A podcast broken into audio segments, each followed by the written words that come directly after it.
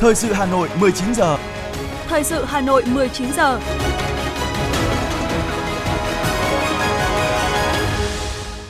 Quang Minh và Phương Nga xin kính chào quý vị và các bạn. Mời quý vị và các bạn nghe chương trình thời sự buổi tối của Đài Phát thanh và Truyền hình Hà Nội. Chương trình hôm nay có những nội dung chính như sau.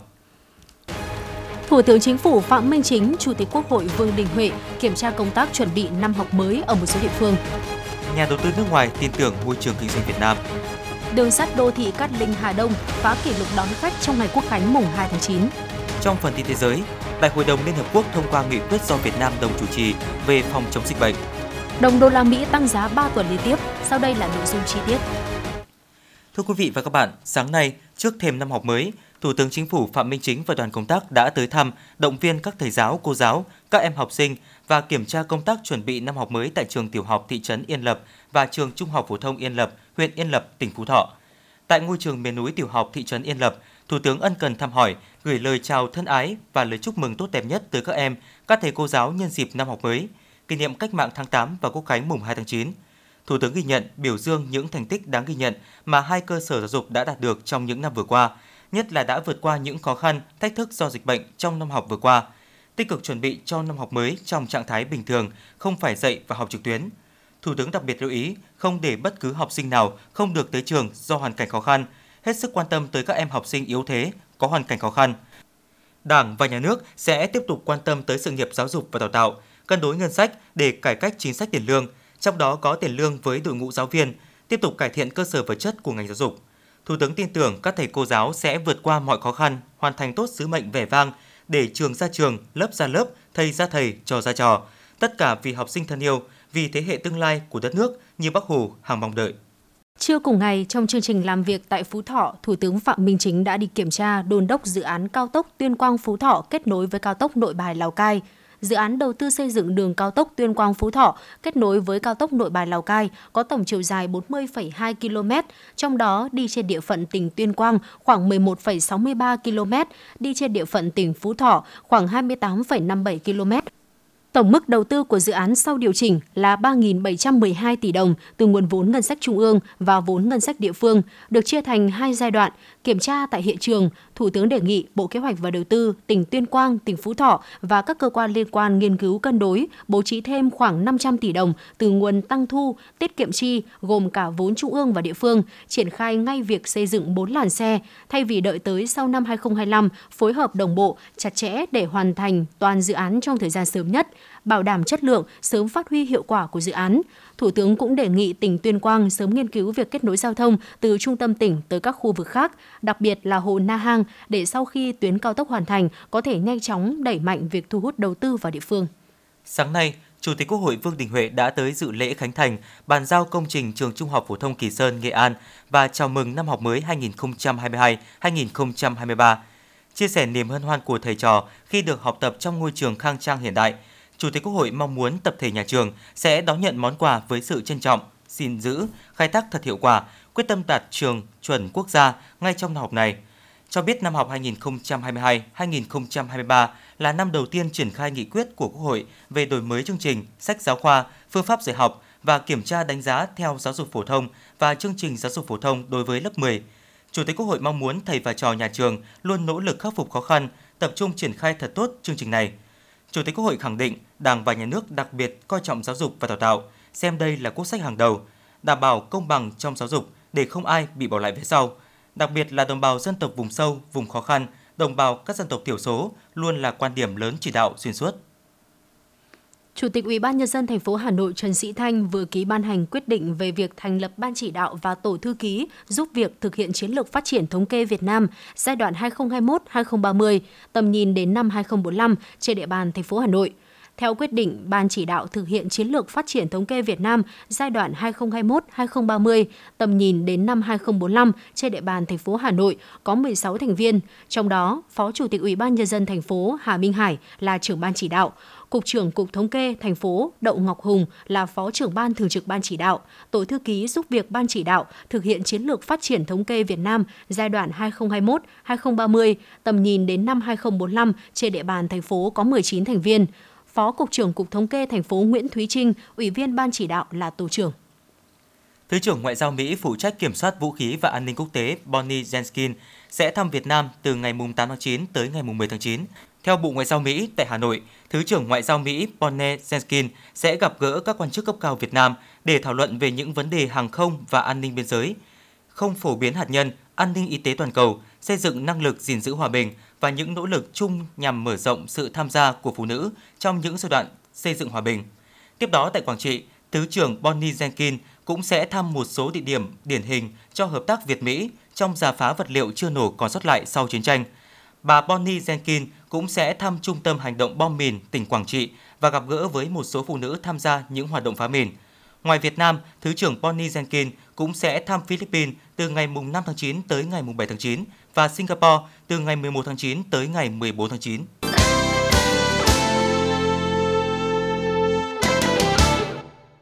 Môi trường kinh doanh thuận lợi, sự nhất quán trong chính sách phục hồi và nỗ lực thúc đẩy tự do hóa thương mại giúp Việt Nam trở thành điểm đến đầu tư hấp dẫn ở châu Á. Theo báo cáo mới đây của Hiệp hội Doanh nghiệp châu Âu tại Việt Nam Eurocharm, 45% các nhà đầu tư và kinh doanh châu Âu tại Việt Nam được khảo sát cho biết rất hài lòng hoặc hài lòng với nỗ lực thu hút và giữ vốn FDI của Việt Nam. 76% kỳ vọng rằng sẽ tăng vốn FDI vào Việt Nam trước khi kết thúc quý 3 vốn đầu tư nước ngoài tại Việt Nam thực hiện 8 tháng qua đạt 12,8 tỷ đô la Mỹ, tăng hơn 10% so với cùng kỳ năm ngoái. Đây là con số kỷ lục so với ngay cả trước thời điểm dịch COVID-19 xảy ra.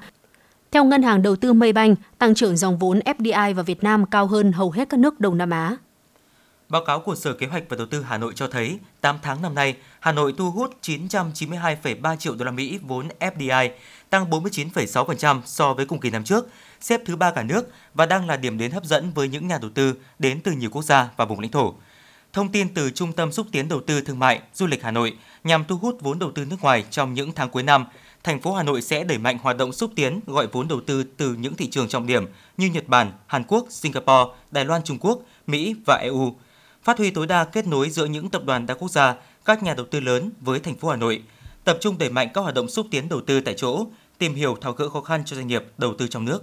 Thưa quý vị và các bạn, dịch bệnh kéo dài làm ảnh hưởng rất lớn đến hoạt động sản xuất, kinh doanh nông sản thực phẩm an toàn và sản phẩm ô cốp do không tiêu thụ được qua kênh bán hàng truyền thống. Để tháo gỡ khó khăn này, các doanh nghiệp, hợp tác xã, các chủ thể ô cốp đã nỗ lực để đưa nông sản và các sản phẩm ô cốp bán hàng qua online và livestream lên các trang mạng xã hội và hướng đến đưa lên sàn thương mại điện tử. Sàn thương mại điện tử Ubo Food của Hà Nội đã hoạt động được 3 năm nay. Thời điểm đó, không mấy đơn vị chọn lĩnh vực kinh doanh là thực phẩm như Ubo Food với phạm vi phục vụ chỉ gói gọn trong 12 quận nội thành Hà Nội. Giai đoạn đầu, đơn vị hoạt động rất khó khăn bởi người dân ngại chuyện phải tải app. Thứ nữa là thói quen tiêu dùng thích tự tay đi chợ, chọn lựa mớ rau, con cá, cân thịt. Từ khi có dịch COVID-19, thói quen tiêu dùng của dân thay đổi hẳn. Nhiều người đã tự tìm hiểu rồi tải app. Thêm vào đó, công ty đã chủ động chạy các chương trình quảng cáo trên Facebook, page hay tuyên truyền qua các cộng tác viên nên tổng lượng người tải app đã đạt con số vài chục ngàn. Nhờ đó, trong gần 2 tháng, Hà Nội giãn cách xã hội, lượng đặt hàng trên trang tăng gấp 15 đến 20 lần, doanh thu tăng 15 lần so với những tháng trước đó. Để đảm bảo được nguồn gốc và chất lượng, toàn bộ sản phẩm khi đưa lên app để cung ứng đều được xử lý qua các khâu kiểm duyệt và có giấy tờ chứng nhận. Hàng hóa trước khi cung ứng đều được lưu mẫu hàng ngày, sơ chế đóng gói, đảm bảo điều kiện tiêu chuẩn, vận chuyển bằng xe chuyên dụng, đồng thời có bộ phận chăm sóc khách hàng để tiếp thu phản hồi và xử lý hàng hóa cho khách khi có lỗi. Bà Đinh Thị Hải Yến, Giám đốc Công ty Thực phẩm Sạch Từ Tâm chia sẻ. Thành phố cũng đã hỗ trợ cho các chủ thể của các cái sản phẩm đã đạt ô cốp của thành phố để uh, tổ chức các cái phiên chợ offline là live stream trực tiếp như thế này thì uh, theo tôi thấy thì nó sẽ mang tính chất rất là hiệu quả cho người tiêu dùng. Các chủ thể trong các cái thời điểm như này thì vẫn có thể truyền thông quảng bá và tiêu thụ được các cái sản phẩm của của của mình. Có trụ sở tại xã Vân Hòa, địa phương trọng điểm về chăn nuôi bò sữa của huyện Ba Vì, ngay khi đi vào hoạt động, công ty cổ phần sữa nông trại Ba Vì đã liên kết với khoảng 20 hộ chăn nuôi bò sữa trên địa bàn. Trong đó, công ty và các hộ dân ký kết hợp đồng sử dụng các nguồn thức ăn, nước, quy trình chăn nuôi bảo đảm nguồn sữa đạt chất lượng tốt nhất và ổn định. Tuy mới thành lập, song xác định thế mạnh về chăn nuôi bò sữa của huyện Ba Vì, công ty cổ phần sữa nông trại Ba Vì đã chủ động bám sát chương trình ô cốp và tập trung xây dựng những sản phẩm đạt chất lượng tốt – Đến nay, với 20 sản phẩm sữa các loại, trong đó có 10 sản phẩm được Ủy ban Nhân dân thành phố Hà Nội công nhận sản phẩm ô cốp 4 sao, như sữa tươi nông trại thanh trùng bò chai 900ml, sữa chua nông trại bò 110g, sữa chua nông trại dê 110g, sữa chua nếp cẩm 160g, sữa chua nếp cẩm 110g, sữa chua nha đam. Công ty đã đăng tải hình ảnh về sản phẩm sữa đạt chứng chỉ ô cốp của đơn vị, giao bán thông qua website, các trang mạng xã hội để người tiêu dùng dễ dàng tiếp cận và đặt hàng an toàn trong mùa dịch bệnh. Nhờ vậy, sản phẩm của công ty vẫn đảm bảo và giao tới các cửa hàng, đại lý đáp ứng nhu cầu thị trường người tiêu dùng. Bà Nguyễn Thị Mai, giám đốc công ty cổ phần sữa nông trại Ba Vì cho biết. Với cái, cái, cái cách tổ chức như thế này chúng tôi à, thấy rất là nhân văn, à, đã giúp cho chúng các cái doanh nghiệp cũng như là các cái hộ nông dân à, sản xuất các cái nông sản thực phẩm được đưa những cái sản phẩm đến cho hàng triệu người tiêu dùng được những sản phẩm tốt, sản phẩm an toàn. Với cái hình thức như livestream như vậy à, rất là tốt, hàng triệu triệu người thì có thể theo dõi được các cái sản phẩm của mình. Hiện có gần 50 sản phẩm ô cốp Hà Nội mà Ubo Food đang phân phối, điển hình như thịt lợn sinh học từ A đến Z của Hợp tác xã Hoàng Long đạt ô cốp 4 sao, mì miến của công ty thực phẩm Minh Dương đạt ô cốp 4 sao, xạ đen của công ty cổ phần MD Queen đạt ô cốp 4 sao. Trong tổng số trên 1.500 sản phẩm của Ubo Food đang phân phối của 200 nhà cung cấp trên 30 tỉnh thành, có gần 100 sản phẩm ô cốp. Ông Nguyễn Văn Trí, tri cục trưởng tri cục Phát triển Nông thôn Hà Nội, Phó tránh Văn phòng Điều phối Nông thôn mới Hà Nội cho biết. xúc tiến thương mại điện tử là cái xu hướng tất yếu của giai đoạn hiện nay. Thì cùng với vấn đề cái việc những cái trang thông tin về điện tử bán hàng thì chúng tôi sẽ làm thêm cái nội dung về cái livestream trực tuyến của các chủ thể với cái khách hàng. Đây cũng là cơ sở là trong thời gian tới chúng tôi tư duy để tích hợp những cái chương trình livestream này vào trong những cái trang web về điện tử để bán hàng của các chủ thể nói riêng và của ngành nông nghiệp ờ, nói chung để từ đó cái thúc đẩy và là phát triển sản xuất và bền vững. Việc đẩy mạnh bán hàng trên kênh thương mại điện tử là hết sức quan trọng. Bộ Công Thương đã đẩy mạnh kênh này để hỗ trợ các địa phương với sự tham gia của nhiều sàn thương mại điện tử. Tuy nhiên, rào cản khó nhất là kiến thức của nông dân về kinh doanh trực tuyến còn hạn chế. Nếu bán bằng phương pháp này, họ sẽ mất thời gian nghiên cứu, cập nhật kiến thức sao cho hấp dẫn người mua. Do vậy, chính quyền địa phương cần có những chính sách khuyến khích nông dân ứng dụng công nghệ số trong sản xuất, tiêu thụ nông sản. Có thể thấy, việc đưa nông sản lên chợ trực tuyến không chỉ là phao cứu sinh mà còn là kênh tiêu thụ lâu dài, tạo kết nối chặt chẽ trong chuỗi cung ứng nông sản Việt. Thưa quý vị, sau 2 năm bùng nổ, thị trường chứng khoán và bất động sản trong 4 tháng gần đây đã trở nên ảm đạm rõ rệt. Trong khi đó, cuộc đua tăng lãi suất của các ngân hàng trong nước chưa có dấu hiệu hạ nhiệt, khiến người dân thích gửi tiền tiết kiệm ngân hàng hơn. Cụ thể, ngân hàng ACP chính thức tăng thêm 0,1% lãi suất tiền gửi ở những kỳ hạn. Kỳ hạn 6 tháng với số tiền từ 500 triệu đồng trở lên sẽ được hưởng lãi suất 6,1% trên một năm thay vì 6% trên một năm như cũ. Với tiền gửi online, ngân hàng ACP cũng tăng 0,1 điểm phần trăm lên 5,9% trên một năm. Ở một ngân hàng lớn khác là MB, biểu lãi suất huy động hiện nay cũng đã có một số thay đổi so với đầu tháng 8. Theo đó, tại kỳ hạn ngắn 7 tháng, 8 tháng, MB đã tăng lãi suất tiền gửi từ 5% trên một năm lên 5,3% trên một năm.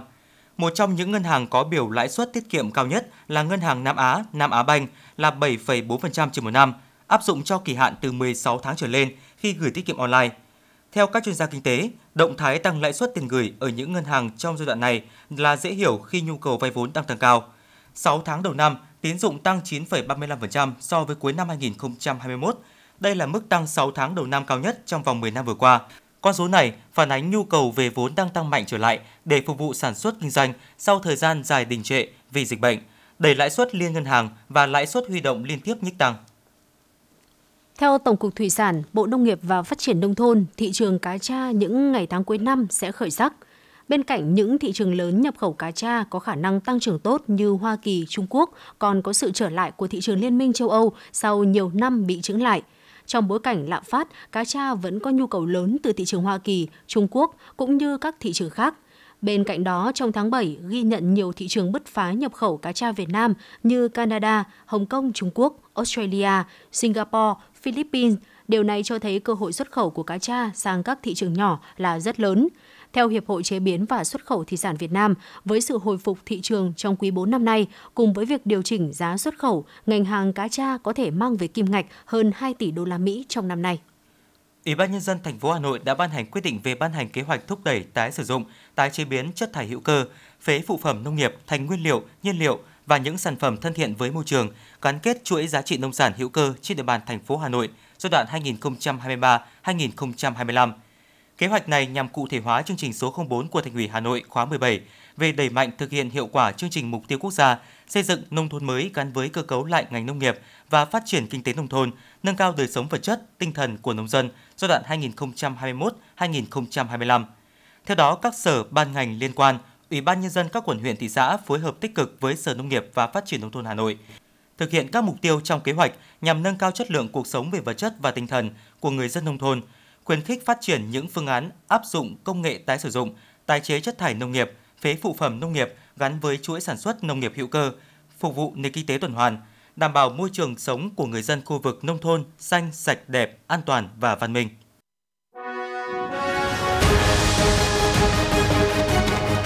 Thời sự Hà Nội, nhanh, chính xác, tương tác cao. Thời sự Hà Nội, nhanh, chính xác, tương tác cao.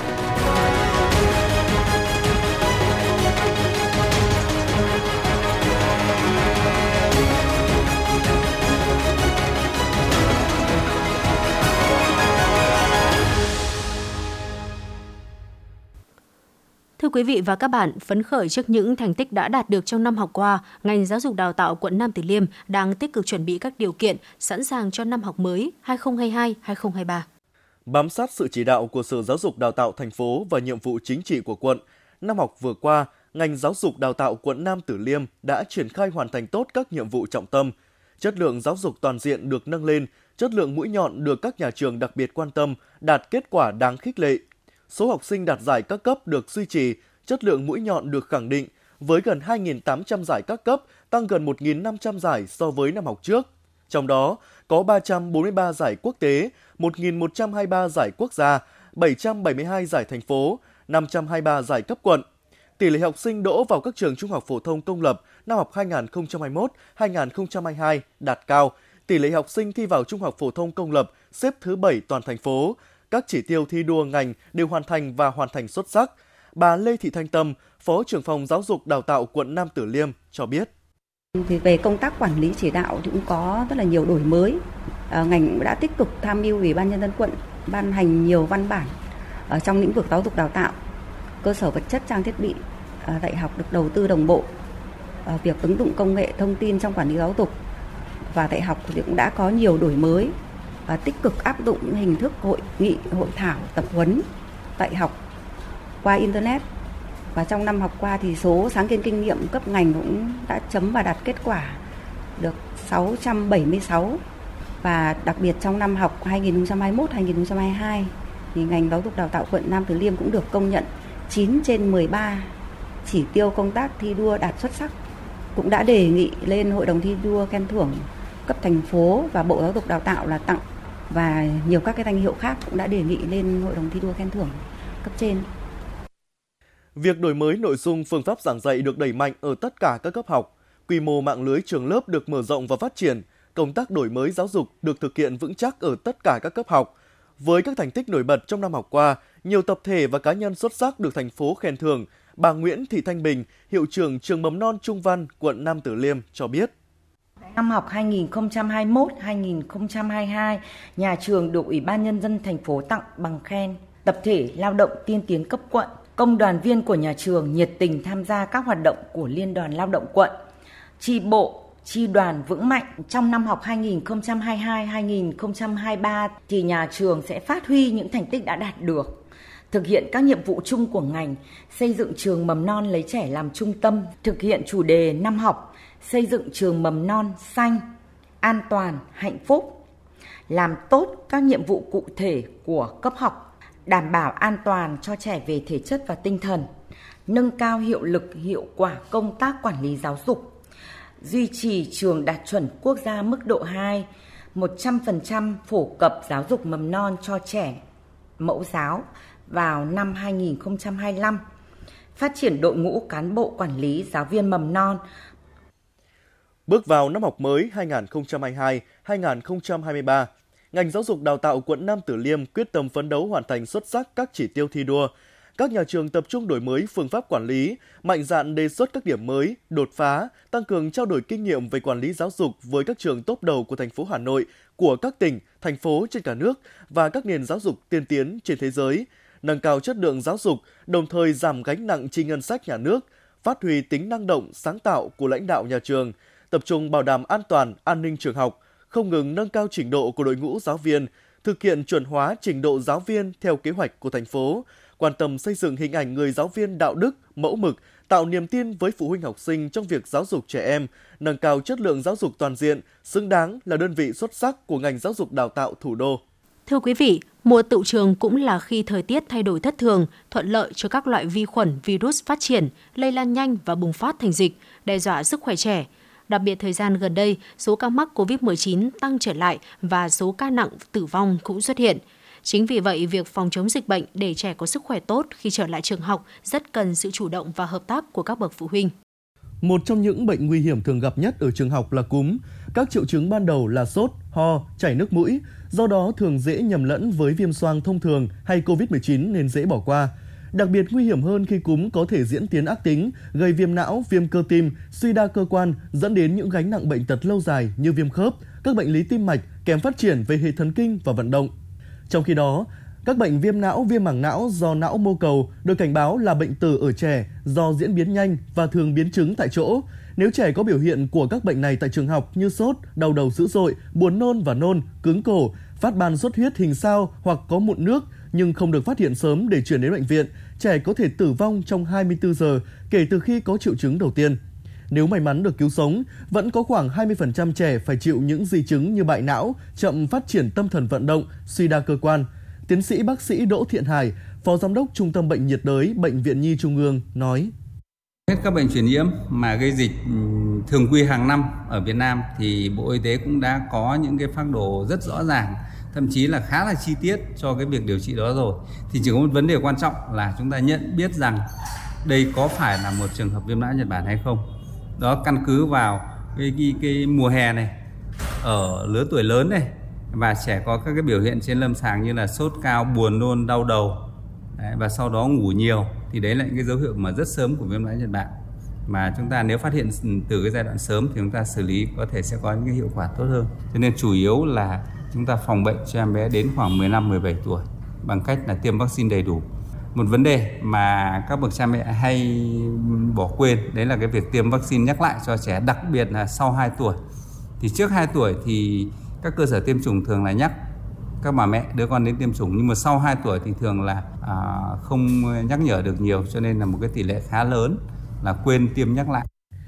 Trẻ em khi đến lớp tiếp xúc với môi trường đông người sẽ có khả năng bị nhiễm bệnh chéo, tốc độ lây truyền bệnh từ bạn học cũng sẽ rất nhanh. Đặc biệt là đối với nhóm trẻ học mầm non, nếu như không được bảo vệ tốt, khả năng mắc bệnh lại càng cao hơn với các bệnh nhiễm trùng, các bệnh về đường tiêu hóa, bệnh về hô hấp.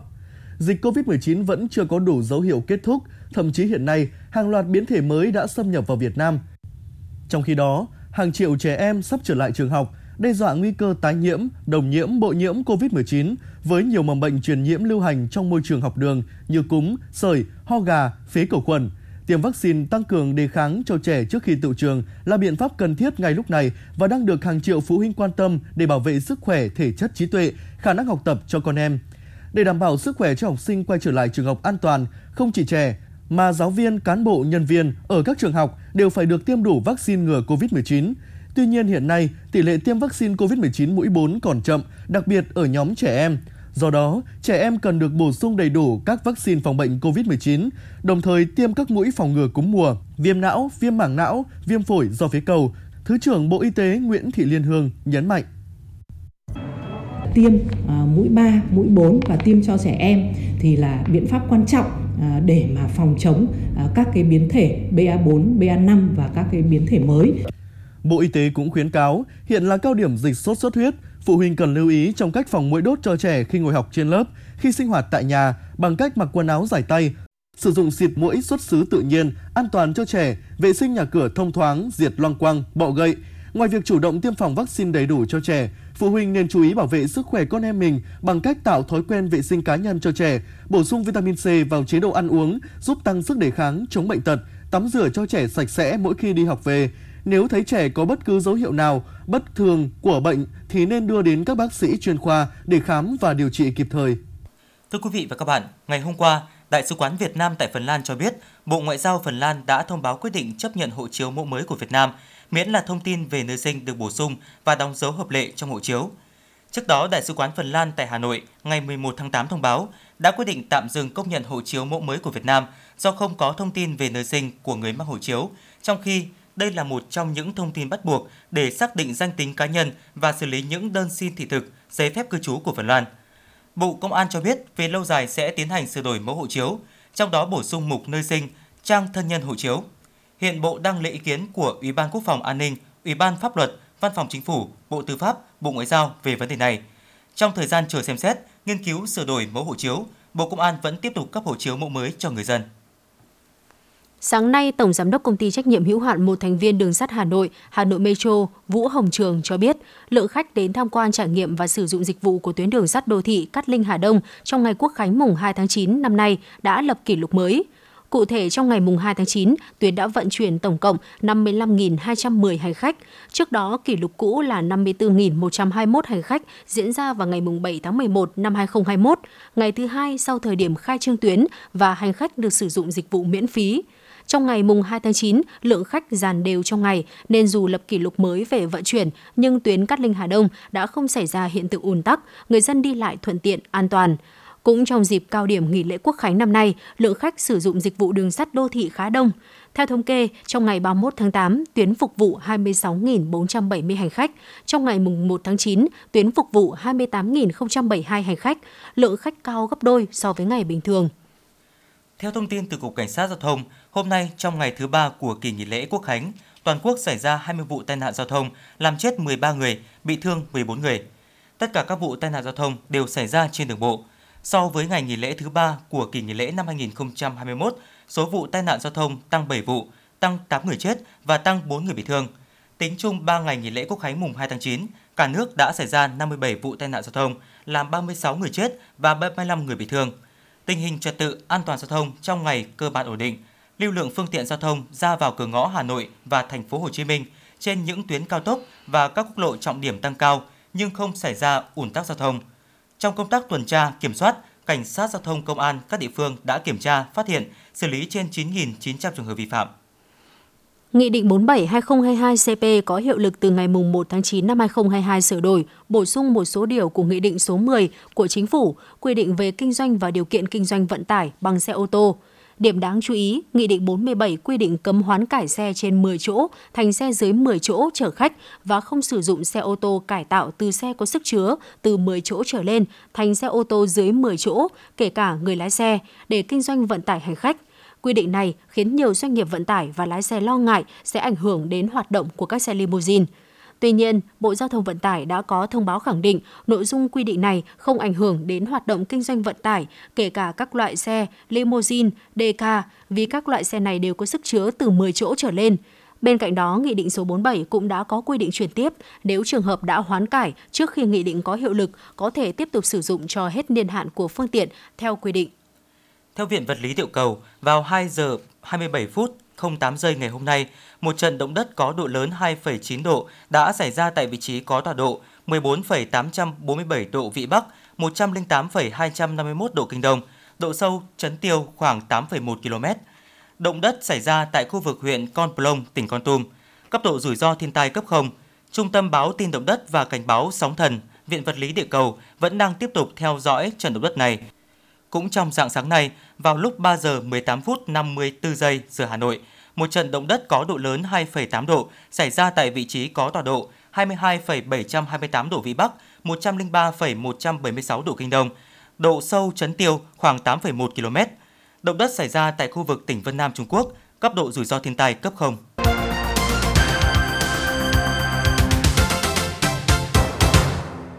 Thưa quý vị và các bạn, trường nuôi dưỡng và giáo dục trẻ em tàn tật huyện Sóc Sơn là cơ sở giáo dục cho các trẻ em khuyết tật trên địa bàn huyện. Qua hơn 20 năm hình thành, ngôi trường thực sự là mái ấm cưu mang, nuôi dưỡng và chắp cánh ước mơ của bao mảnh đời bất hạnh. Mỗi người được sinh ra trên đời đều có mơ ước, khao khát được sống một cuộc sống bình thường. Thế nhưng đối với các em bị khuyết tật bẩm sinh thì ước mơ không hề đơn giản. Nhưng chấp nhận số phận để vươn lên, các em đã và đang nhận được tình cảm ấm áp, những cánh tay dang rộng chở che của thầy cô và cả cộng đồng.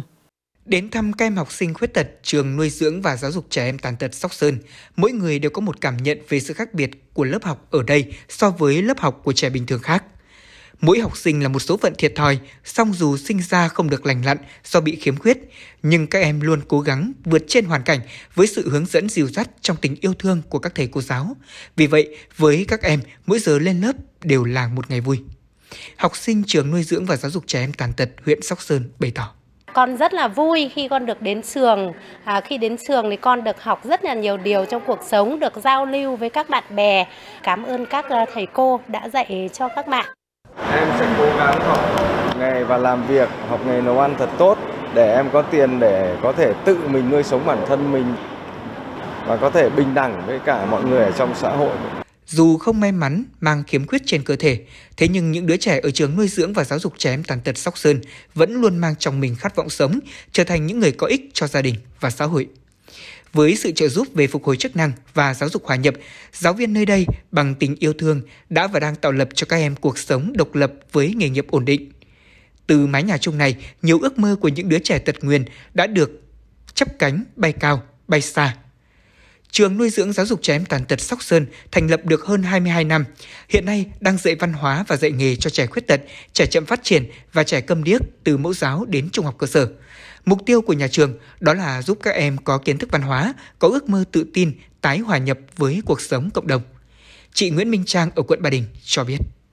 Mình cảm thấy rất là xúc động bởi vì ờ, mình không ngờ là các bạn ấy có vẫn có thể tạo ra những thứ mà giống như những người bình thường khác làm và mình tin rằng là các bạn ấy rất là lạc quan. Đấy là điều mà mình cảm thấy rõ và ờ, và mình rất là nể phục cái sự lạc quan đấy và cái việc đến xem các bạn ấy không chỉ là ủng hộ mà còn là đến để học hỏi nữa. Nằm trong khu phố khá yên tĩnh, trường nuôi dưỡng và giáo dục trẻ em tàn tật Sóc Sơn từ lâu trở thành mái ấm nuôi dưỡng ước mơ cho trẻ em khuyết tật. Từ một ngôi trường nghèo nàn, thiếu thốn đủ thứ, Nhờ sự chung tay của cả cộng đồng mà đến nay, ngôi trường đặc biệt này đã khang trang hơn với khu vui chơi cho các em trải nghiệm và giáo viên cũng được trang bị đồ dùng thuận tiện cho công tác giáo dục chăm sóc trẻ. Chất lượng bán chú của nhà trường cũng ngày một được nâng lên. Bà Lương Thu Hương, hiệu trưởng trường nuôi dưỡng và giáo dục trẻ em tàn tật huyện Sóc Sơn chia sẻ. Hội đã thực sự là một cái cây cầu từ thiện là nối những tấm lòng hảo tâm đến với các em. Hội đưa các nhà hảo tâm ví dụ như là tổ một tổ chức phi chính phủ Mỹ đến xây dựng cho nhà trường một cái dãy nhà trị giá 60.000 đô. Hay hội đưa những tổ chức của tổ chức Đôn Sa Bỉ đến hỗ trợ cho nhà trường những phòng thư viện, viện thiết bị phòng thư viện và những cái hoạt động tài trợ nhân dịp lễ Tết cho các con, giúp các con có những kỹ năng sống tốt hơn, đưa những đoàn đó đến các giao lưu với các con thì giúp các con nó tự tin được tham gia các hoạt động trò chơi, được vui chơi, được xem ảo thuật, được xem xiếc, được xem múa lân, tất cả những hoạt động đó đều giúp các con tự tin để hòa nhập cộng đồng hay tăng cường cái kỹ năng sống cho các con. Hay nhờ có sự quan tâm của các nhà hảo tâm thì từ một ngôi trường trước khó khăn lắm, từ một ngôi trường mà mà đến trường thì sân thì lầy nội rồi là cơ sở vật chất thì không có gì cả mà cái nguồn các con phải ví dụ như để phục vụ cho bán chú các con là hoàn toàn các con phải đóng góp nhưng mà nhờ có nhà hảo tâm thì các con lại đỡ phải đóng góp hơn 22 năm qua, tình yêu thương của các thế hệ giáo viên nơi đây đã được đền đáp xứng đáng bởi có nhiều em đã hòa nhập được với cộng đồng, trở thành người có ích cho xã hội. Cùng với sự vận động và chuyển đổi nhanh chóng của xã hội, ngôi trường đặc biệt này ngày càng được quan tâm nhiều hơn, trở thành địa chỉ quen thuộc của người khuyết tật và những hoàn cảnh kém may mắn. Đây không chỉ là nơi cưu mang dạy dỗ văn hóa cho những mảnh đời bất hạnh trong xã hội, mà còn là nơi chấp cánh ước mơ cho những thế hệ học trò là trẻ em khuyết tật, mồ côi. Từ đó giúp các em tự tin hòa nhập cộng đồng, vươn lên trong cuộc sống.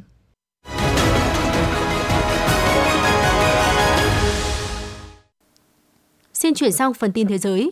Đại hội đồng Liên Hợp Quốc đã nhất trí thông qua nghị quyết về việc tổ chức phiên họp cấp cao về sẵn sàng phòng chống và ứng phó với dịch bệnh. Nghị quyết do nhóm nòng cốt gồm Việt Nam cùng Australia, Bangladesh, Canada, Costa Rica, Ghana, Jamaica, New Zealand, Rwanda, Nam Phi, Thụy Điển và Indonesia giới thiệu. Nghị quyết nhận được sự đồng thuận của tất cả các nước với 129 nước tham gia đồng bảo trợ.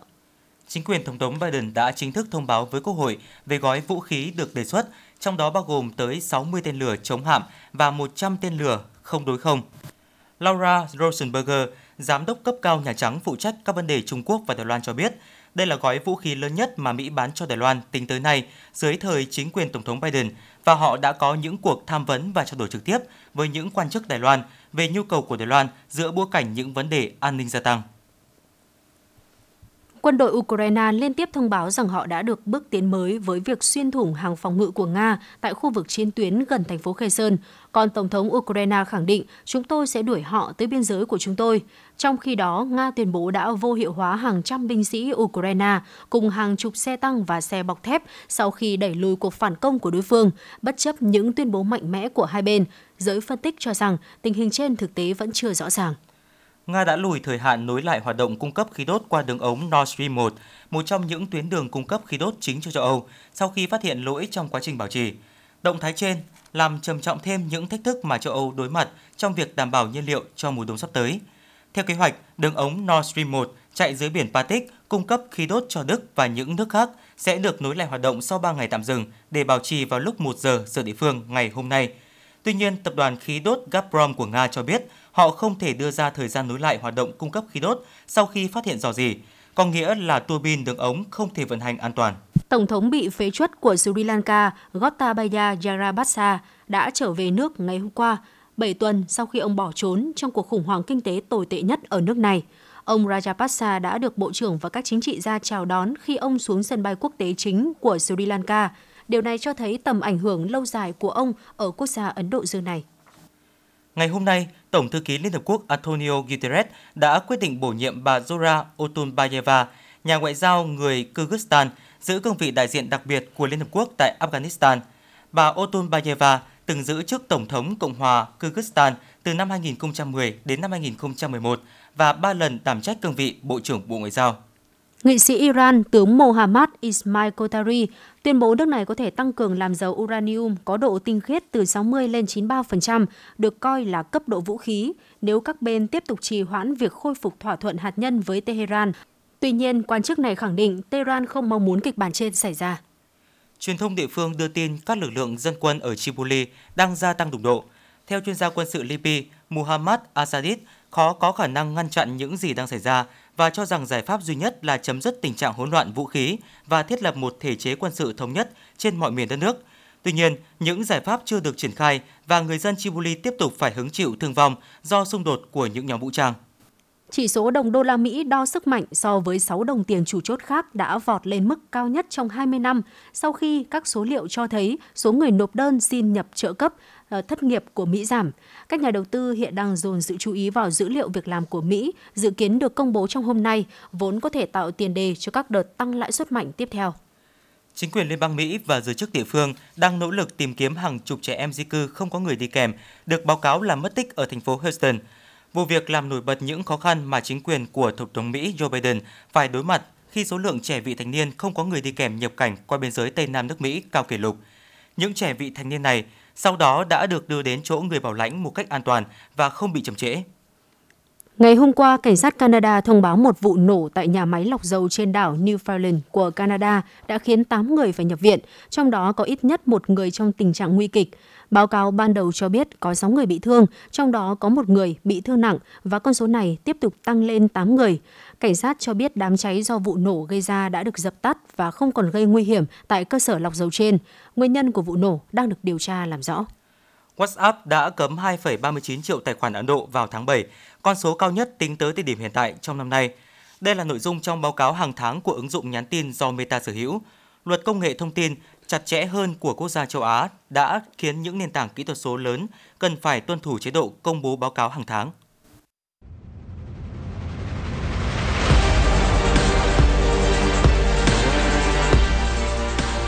Bản tin thể thao Bản tin thể thao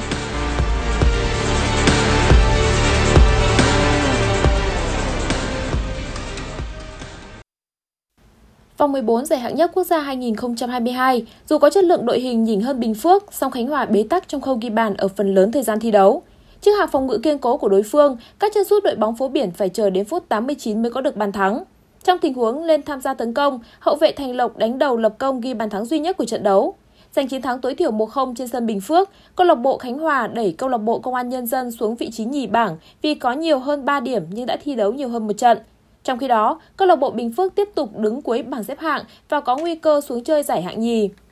Ở trận đấu diễn ra sau đó, câu lạc bộ Bà Rịa Vũng Tàu đã cầm hòa Phố Hiến với tỷ số một đều. Đây đã là lần thứ hai liên tiếp đoàn quân của huấn luyện viên Nguyễn Minh Phương bị chia điểm ngay trên sân nhà Bà Rịa, đánh mất cơ hội lọt vào top 3. Vòng 5 Bundesliga, dù thiếu vắng nhiều trụ cột trong cuộc tiếp đón Hoffenheim, nhưng Dortmund vẫn là đội nắm thế chủ động và sớm được ăn mừng bàn thắng. Phút 16, Julian Brand có pha chạm bóng đầy tinh tế để kiến tạo cho đội trưởng Marco Reus lập công. Đây đã là bàn thắng thứ hai của tiền vệ người Đức cho Dortmund mùa này và cả hai đều là những bàn mở tỷ số. Hiệp 2 chứng kiến những nỗ lực lớn của Hoffenheim trong việc tìm kiếm bàn gỡ, tuy nhiên họ đã không thành công. Trung cuộc, Dortmund giành chiến thắng với tỷ số tối thiểu 1-0, qua đó tạm vươn lên dẫn đầu bảng xếp hạng với 12 điểm sau 5 trận. Bước vào trận đấu sớm vòng 3 giải quần vợt Mỹ mở rộng 2022, Andy Murray có cuộc đối đầu với hạt giống số 13 tại giải là Mastel Berrettini. Trong hai set đấu đầu tiên, Mastel Berrettini đều tỏ rõ sự vượt trội trong từng bước di chuyển để dễ dàng có được hai thắng lợi với cùng tỷ số 6-4. Sang set 3, Andy Murray chơi đầy nỗ lực để tạo ra màn rượt đuổi tỷ số với đối thủ người Italia và thậm chí đã buộc set đấu phải bước vào loạt tie break trước khi giành thắng lợi 7-1 để rút ngắn cách biệt. Thế nhưng đó cũng là tất cả những gì tay vợt người Anh làm được trước khi tiếp tục để thua trong set 4 với tỷ số 3-6, qua đó nhận thất bại chung cuộc 1-3 và dừng bước tại vòng 3 giải năm nay. Một tay vợt khác người Anh cũng phải dừng bước tại vòng 3 là Jack Draper khi tay vợt này gặp chấn thương trong cuộc đối đầu với Karen Khachanov và phải xin bỏ cuộc ở set đấu thứ ba. Ở nội dung dành cho nữ, màn đọ sức với Asla Tomljanovic có thể xem là cuộc so tài cuối cùng trong sự nghiệp của Serena Williams. Chủ nhân của 23 danh hiệu Grand Slam dù chơi rất quyết liệt nhưng vẫn đành phải gác vợt trước tay vợt xếp hạng 46 người Australia. Tỷ số sau 3 set lần lượt là 5-7, 7-6 và 1-6. Đây cũng là trận đánh đơn thứ 1014 trong sự nghiệp thi đấu quần vợt chuyên nghiệp của Serena. Dự báo thời tiết khu vực trung tâm thành phố Hà Nội đêm mùng 3 ngày mùng 4 tháng 9 năm 2022. Đêm có mưa rào và rông, ngày nắng, gió nhẹ, nhiệt độ từ 26 tới 33 độ C. Quý vị và các bạn vừa nghe chương trình thời sự tối của Đài Phát thanh và Truyền hình Hà Nội. Chỉ đạo nội dung Nguyễn Kim Khiêm, chỉ đạo sản xuất Nguyễn Tiến Dũng, tổ chức sản xuất Xuân Luyến, đạo diễn Kim Oanh, phát thanh viên Quang Minh Phương Nga cùng kỹ thuật viên Quốc Hoàn thực hiện. Hẹn gặp lại quý vị và các bạn trong chương trình thời sự 6 giờ sáng mai.